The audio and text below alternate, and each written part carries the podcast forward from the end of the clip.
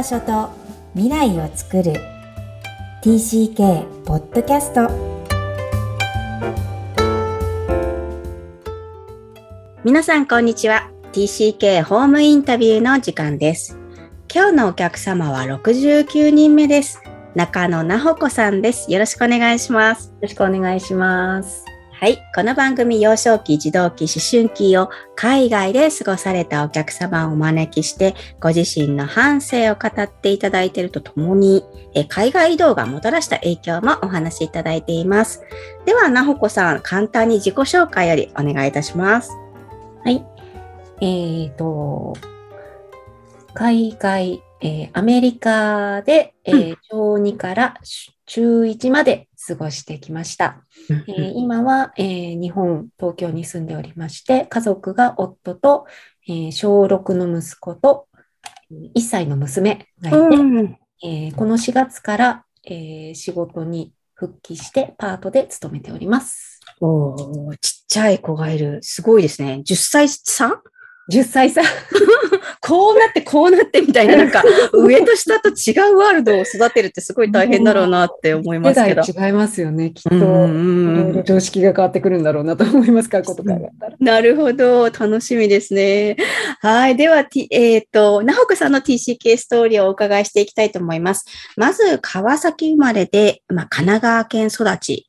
小学校2年生で移動されるまでは、ずっと日本にいたわけですけど、はい、どんな子だったんですか？周りからはとにかくしっかりした子と言われてきました。しっかりしてるけれども、本人的には友達を作るのは苦手だったと思います。意外。芯が強いのに。強いからな。なんでしょうね。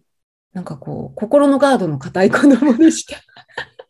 自分で言っちゃうんだ。すごい。自分の中にはあるんだけど、見せないよってこと？見せたくないと思ってるわけじゃないけど、自分でも外したいガードがなかなか外れないような子供。外したいんだ。自分では仲良くしたかったんですよね。でもなかなかうまくできないみたいな。じゃあちょっとうじうじしちゃう感じはあるけど、しっかり者。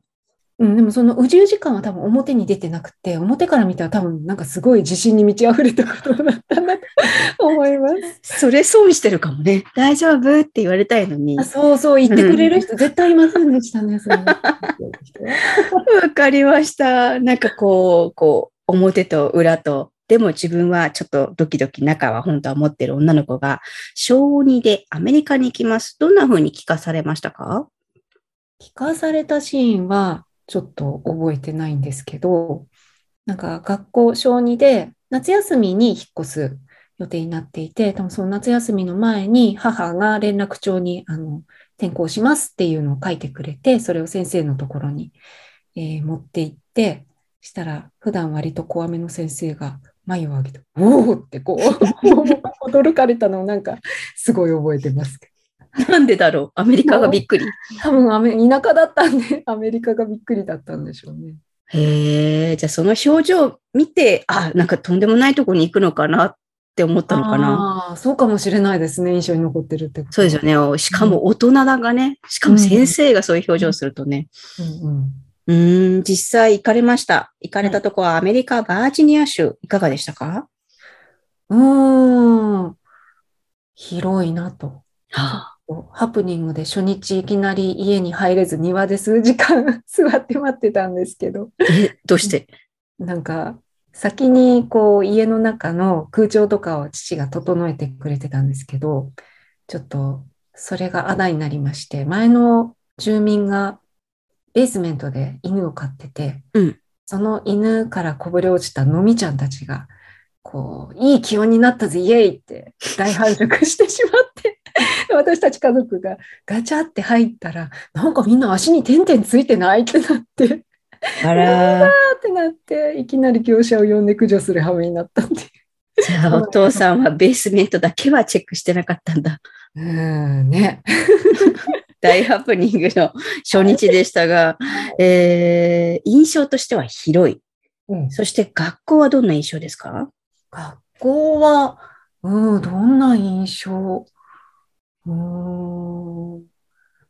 葉が通じ、印象っていうか通じなかったから、そう、初日にちょっとまたハプニングがありまして、はい、スクールバスだったんですけど、もう絶対これ親からどのバスに乗って帰るって聞いてたはずなんですけどね、私はもう全然そんなの聞いた覚えがなくって、で、帰る時になって、あなたはどのスクールバスに乗るのと聞かれ、ルートによって色がついてたんですよね。で、私が本来乗んなきゃいけないのはグリーンだったんですけど、そのバスの色が、こう物理的な色がオレンジだったんですよね。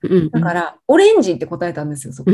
そしたら全然違う方面のオレンジバスに乗ってしまい、しかもそのオレンジバスに同じクラスのアメリカ人の男の子がたまたま乗ってて、どこで降りるのか分かんなかったから、なんとなくその子と一緒に降りてしまって、だからこう初めての登校日になんか全然見知らぬ場所にポツンと一人降ろされたんじゃ、自分で降りたんだけど一人持ちになってしまって。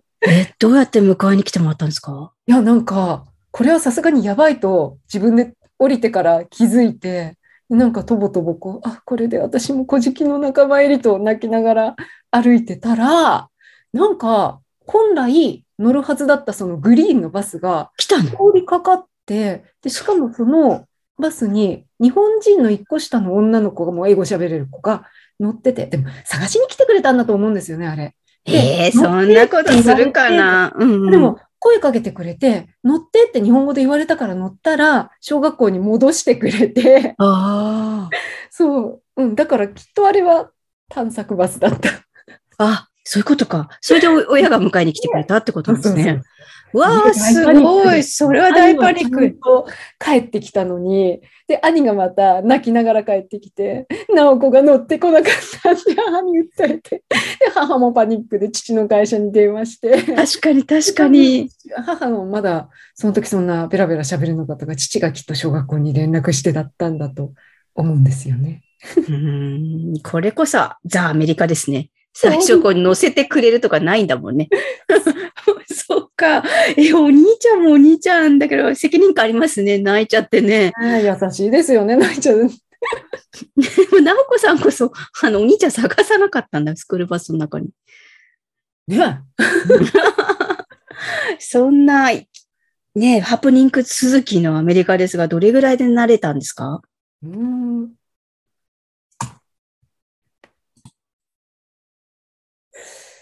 どれぐらいで慣れたんでしょうね。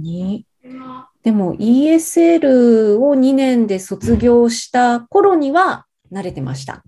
2年長いけど、でもそこまでかからなかったとは思うんですけどね。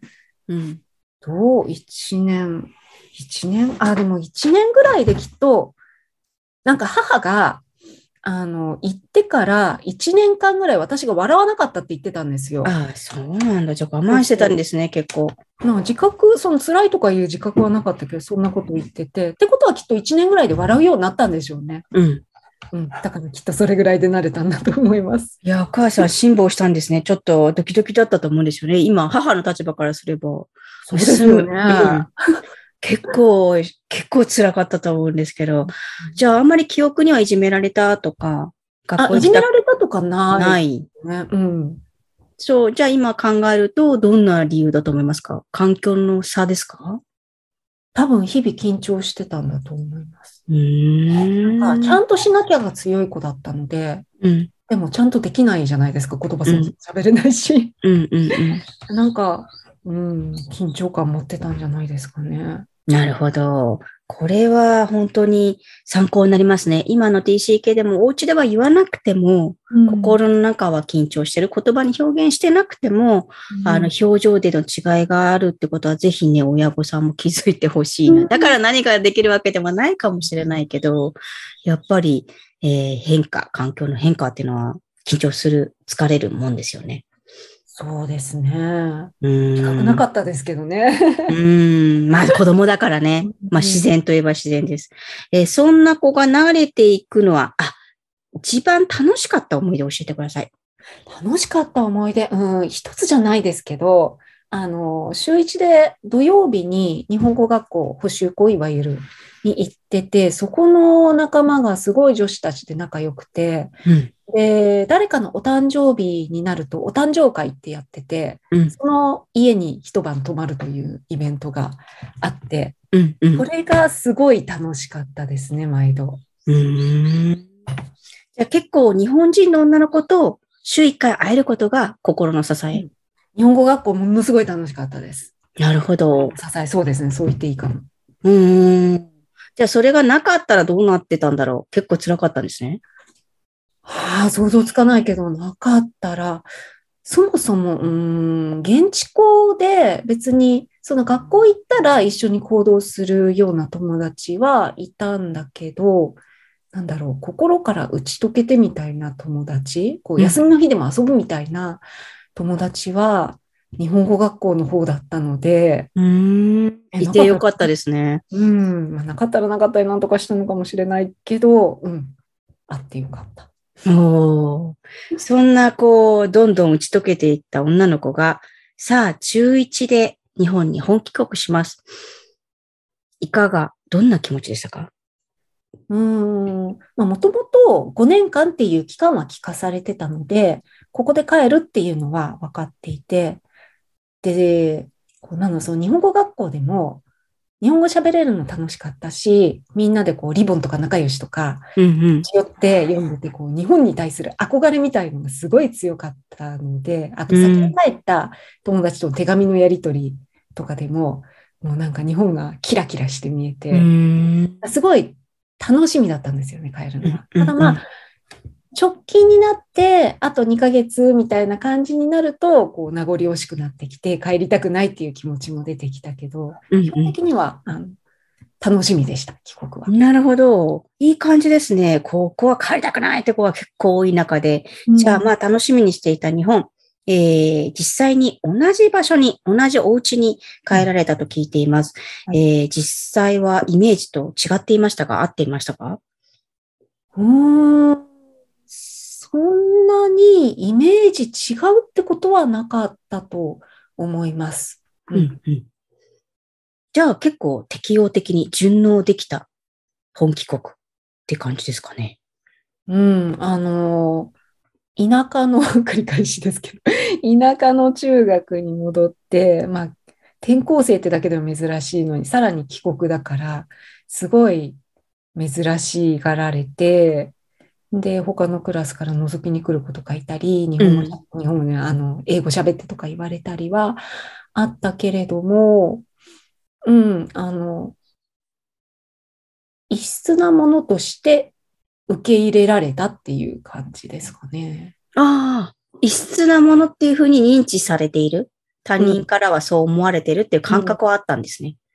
まあ、なんか、ね、見せ物のように英語喋ってやらないやら言われたから、さすがにあったけど、あったし、なんかやっぱり例えば文化祭のクラスで何やるを決めるみたいなシーンで、一人じゃあ A か B かどっちの案にするかって時に、みんなは A って言ってるのに、最終的にクラスで一人だけ B になって、でも一人だけなのに延々と B の良さをとうとうと発言し続けるみたいな。いいね。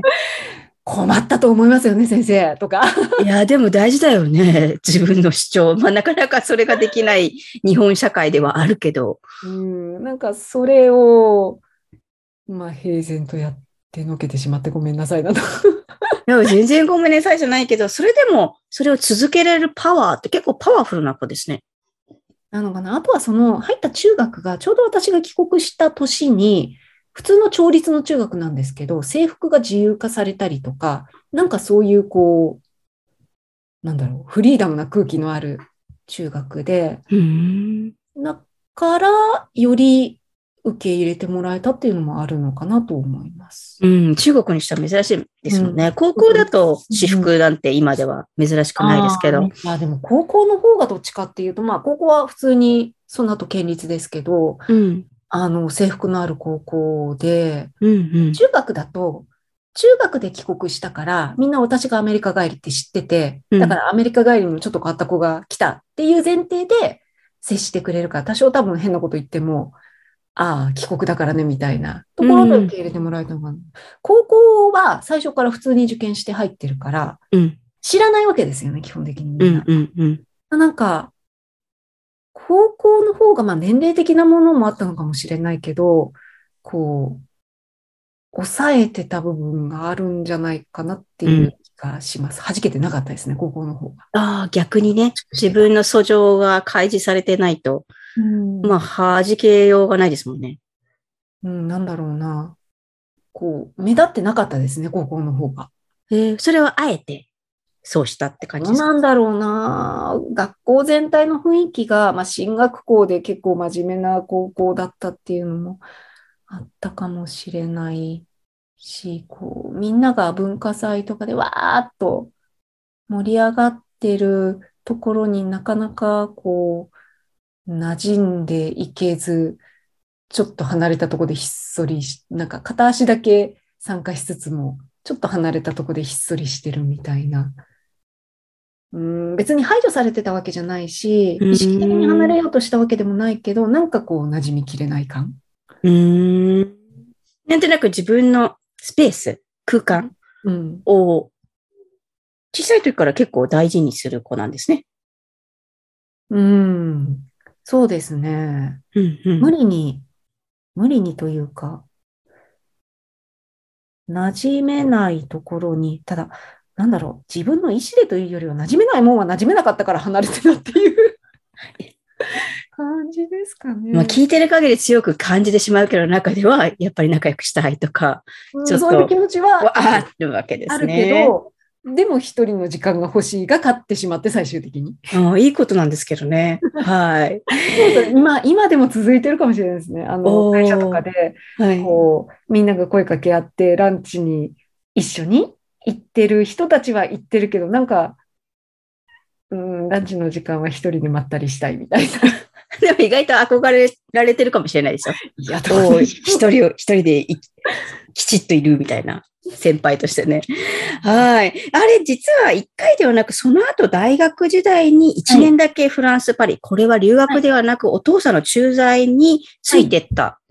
そうですね。経験があるんですね。そうですね。父が、また今度はフランス、パリに、転勤になって、で、普通に受験生を私はしていて、うんうん、その時はアメリカ5年間だったけど、フランスは短くて2年間だったので、大学を現役で受かったら、1年だけ休学してきていいよと言われたので、なんとか受かりまして、でそれで後追いで、両親のもとに追っかけていきました。それはなんかとってもフリーな感じですね。すごいね。どんだけ恵まれてたんでっていう話ですよね。大事な時期ですか？それ1年間はどうでした？そうですね。大事な。でもそこに続く帰ってきてからの大学4年間も、なんだろう、自分の中での重みは大きいので、そこをひっくるめての5年間は、そうですね。大事な時期でしたね。ああ、そうなんだ。影響してるんですね、フランスの1年も。何がどう具体的に影響してるか分かんないけど、自分の中で重みのある1年ではありました。この番組、海外移動がもたらした影響もお聞きしているんですが、今になると、この移動、なほこさんの場合、5年間のアメリカ・バージニアと1年間のフランス。フランス・パリかな？パリですね。はい。まあじゃあ6年間、総じて人生にもたらした影響があるとしたら、どんなことか教えていただけます？難しいですよね。さっき言ったような、つい一人で行動してしまうところとか、あとは、そうだな、あんまり人の意見に迎合するも多分しない方なんだとは思いますが、でもそれが果たしてアメリカとかフランスとかの影響なのか、もともと自分の持ってるもんなのか、っていうのはちょっと難しいですね。おっしゃる通りですよね。それも自分のものになっているってことだから、全くこう違和感がないわけですよね、逆に言えば。そうですね。あとは、一応、アメリカも5年住んでたし、パリでも語学学校に1年通わせてもらって、英語とフランス語はできるので、仕事ではそれらを使った仕事にはつけたっていうのは、ありますね。となると、やっぱり語学としては、メリットをもらってるっていう感覚はある。そうですね。それはもう親に感謝というところです。なるほど。今、たくさんの帰国生が帰ってきて、コロナでも余儀なくさって、コロナ、続くのにコロナのせいで帰ってきてるとこもいると思うんですよね。昔と比べて非常に帰国生が多いんですが、できることなら日本の生活で気をつけること、アドバイスなんかがあれば嬉しいんですが、いただけますか？日本の生活で、このコロナでですか？帰国生、TCK として。な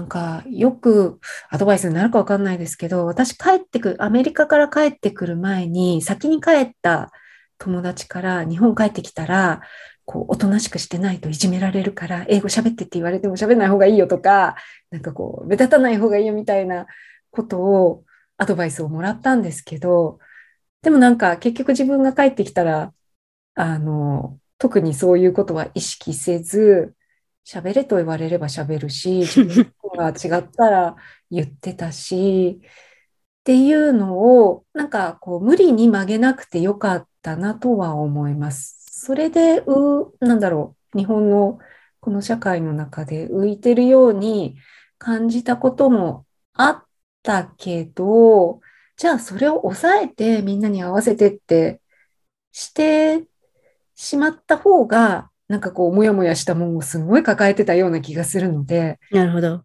多少、特にその中学とか高校とか、それぐらいの頃に、多少みんなの中で浮いてしまったとしても、その自分のその時に持っている感性とか、そういうのは大事にっていうか、無理に抑えつけないで、無理しなかったら全然そのみんなで、素で仲良くできる人はそうしたらいいと思うんだけど、要するに無理に素を抑えようとしないで、どっちのタイプの子でもそのままの自分でいたらいいと思います。そんな、私はどっちかっていうと浮いてる方のタイプだったけど、それでも仲良くしてくれる子は仲良くしてくれたし、数少ないそういう友達が今でももう大学卒業して何年になるんだろう。20年以上経ちますけど、今でもそういう友達は友達のままだし、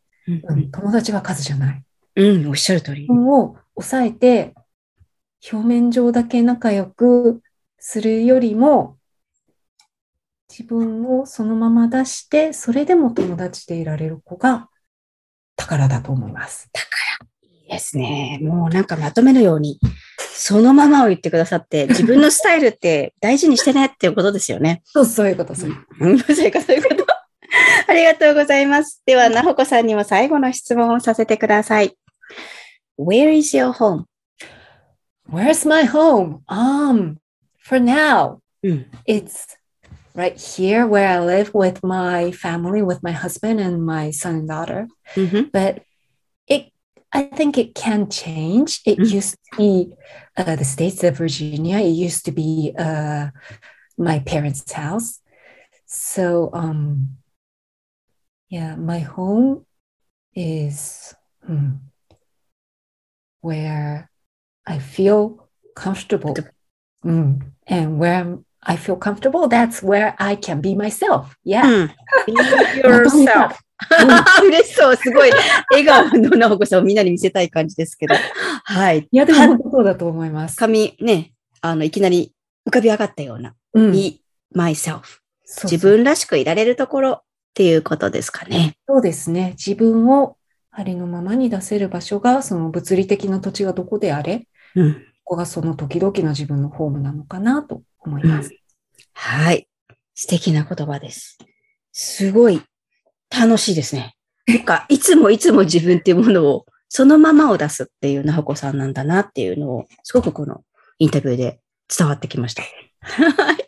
これからも子育て、まだまだ1歳ちゃんがいらっしゃるので、忙しいと思いますが、はい。そうです、先ほどからお互いに。子育ても頑張ってください。はい。今日は中野菜穂子さんにおいでいただきました。ありがとうございました。ありがとうございました。中野菜穂子さんの TCK ストーリーでした。菜穂子さんご出演本当にありがとうございました。5年間のアメリカバージニア州の生活。なんかとても自分のものにもうすでに当たり前のように刷り込まれていて、それ以外の人生なんて、生きられないんだけど、今の自分の受け入れているその5年間とその後の人生が全部つながっているような感じの菜穂子さんだったなと私は感じました。中でも、とてもヒットした言葉が、友人は数じゃないって言ったことが、もちろんメインストリームのとこではなかったんですが、とても印象的でした。本当にそうだなと思います。友人は数じゃないです。自分ってものを受け入れてくれる。そして、その人と交換できる何か居場所のような、それ以外も全てをこう、受け入れて受け入れられて、そんな交換ができる人が見つかれば、それはそれでどの場所でもとても大切なものです。なかなか見つからないときはもどかしいものですが、自分をそのままの自分をさらけ出せる自分であること、難しいようであってとても大事なエッセンスだと今回も思いました。皆さんはいかがですか？この番組ではお悩みや質問を受け付けています。また、TCK ホームインタビューにお越しいただける皆様を心からお待ちしています。詳細は育ちネット多文化で検索してホームページからアクセスください。さらに、ポッドキャストを確実にお届けするために、購読ボタンを押して登録をお願いいたします。今日も TCK の気持ちにありがとう。